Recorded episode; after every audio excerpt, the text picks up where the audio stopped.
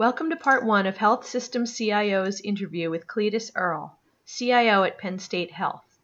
In this segment, Earle talks about the interesting dynamic leaders face in carrying on with initiatives while bracing for the next wave of COVID, why he believes it's critical to recognize the resilience and hard work put forth by IT during the pandemic, and what leaders can do to help address racial inequity and promote diversity across health IT. As much as 80% of patient information is unstructured and stored outside of an EMR. Hyland Healthcare helps complete the patient record by consolidating and connecting this unstructured content to core clinical systems. With a full suite of content services and enterprise imaging solutions, Hyland gives clinicians a single view of all documents and medical images associated with the patient via the EMR, enabling more informed health decisions and improving patient outcomes. Hyland Healthcare See your whole patient. Visit hylandhealthcare.com to learn more. When did you actually start? That was over the winter?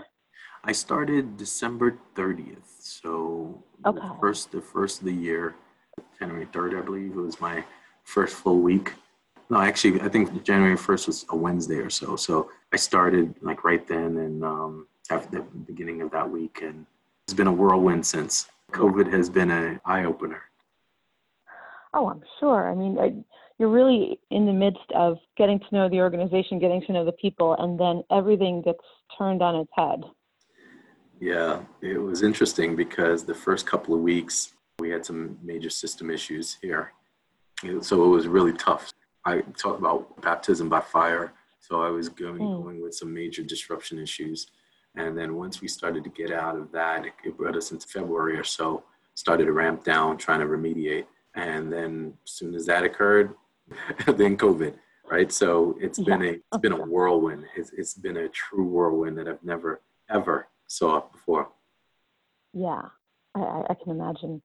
Where you are right now, what is the status as far as COVID rates, but also um, is your team still remote, or what's what does that look like? Yeah, everybody's remote. Our mm-hmm. organization is still at a remote level. We're trying to determine if everybody stays that way and how many people are going to be permanently remote. It's a interesting process. Um, our IT people, there's some people that love it and some people that hate it. So we're going to yeah. use that as a framework to, you know, build a model of what the new norm is. I kind of look at yeah. this September 11th. Remember, after September 11th, it changed our world, mm-hmm. created industries like the TSA. It created a, a disruption, and we got to learn to live with it. This is going to be that this is actually bigger than 9-11 actually because this is something that impacted the entire world right? And yeah. everybody is going to adjust. So I, I can't imagine what's going to come out of that. Yeah. Yeah that, that's a comparison that, that makes a lot of sense. And like you said this is even on a larger scale. And and now um, were there certain initiatives projects things that did have to go on the back burner, or is that something you tried to avoid? Which I can't imagine is easy being new. yeah, no, everything had to go on a back burner. And I know you've talked to other CIOs during these mm-hmm. times. I mean, everybody had to go in a, a perspective that everything stopped. All of our patients were COVID patients, right? You couldn't even have patients in your hospitals.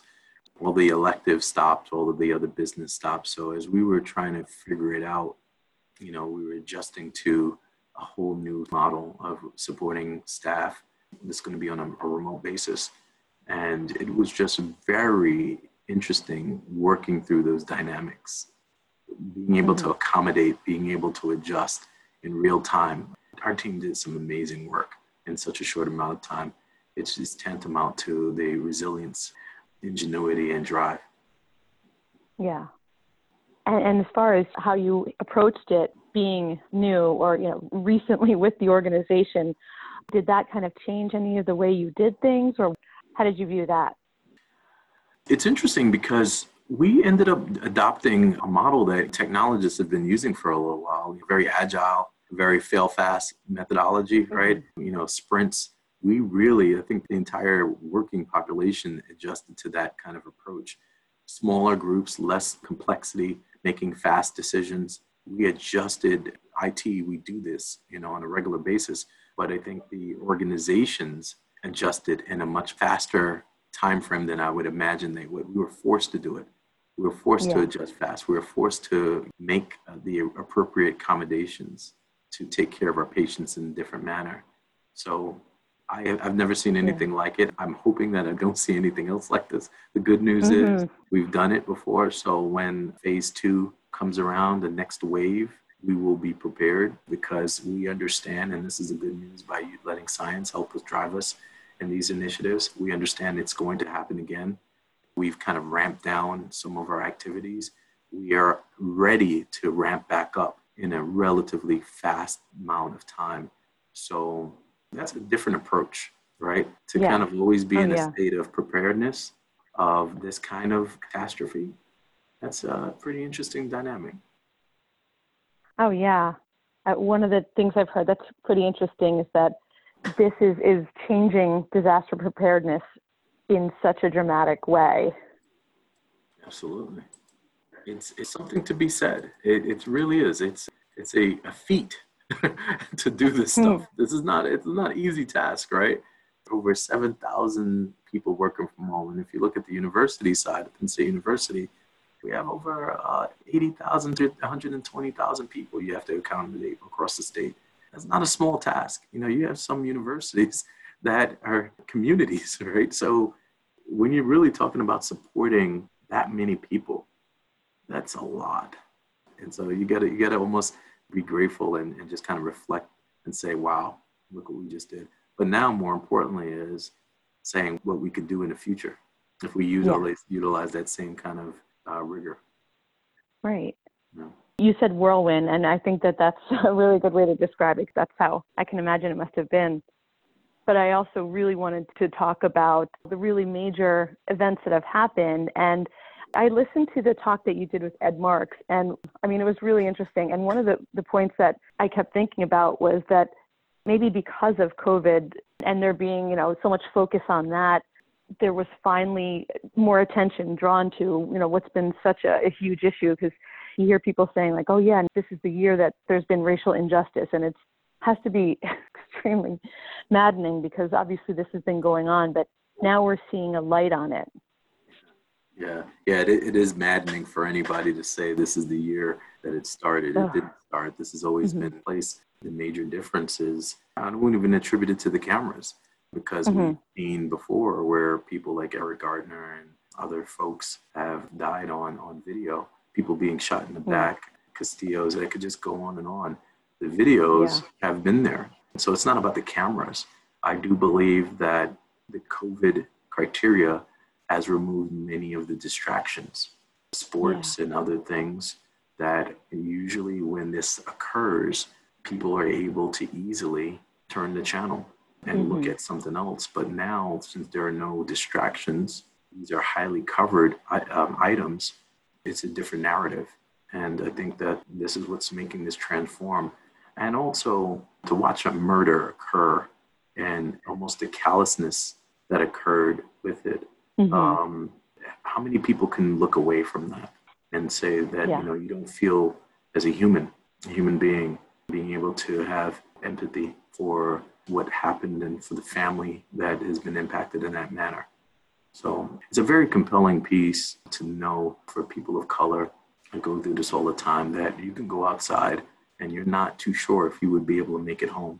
And it's not because of a car accident or something of a tragedy but it's a high likelihood of not returning because people don't like the way you look or they have a problem of the color of your skin or other other type of issues that people have with um, you know other human beings Yeah.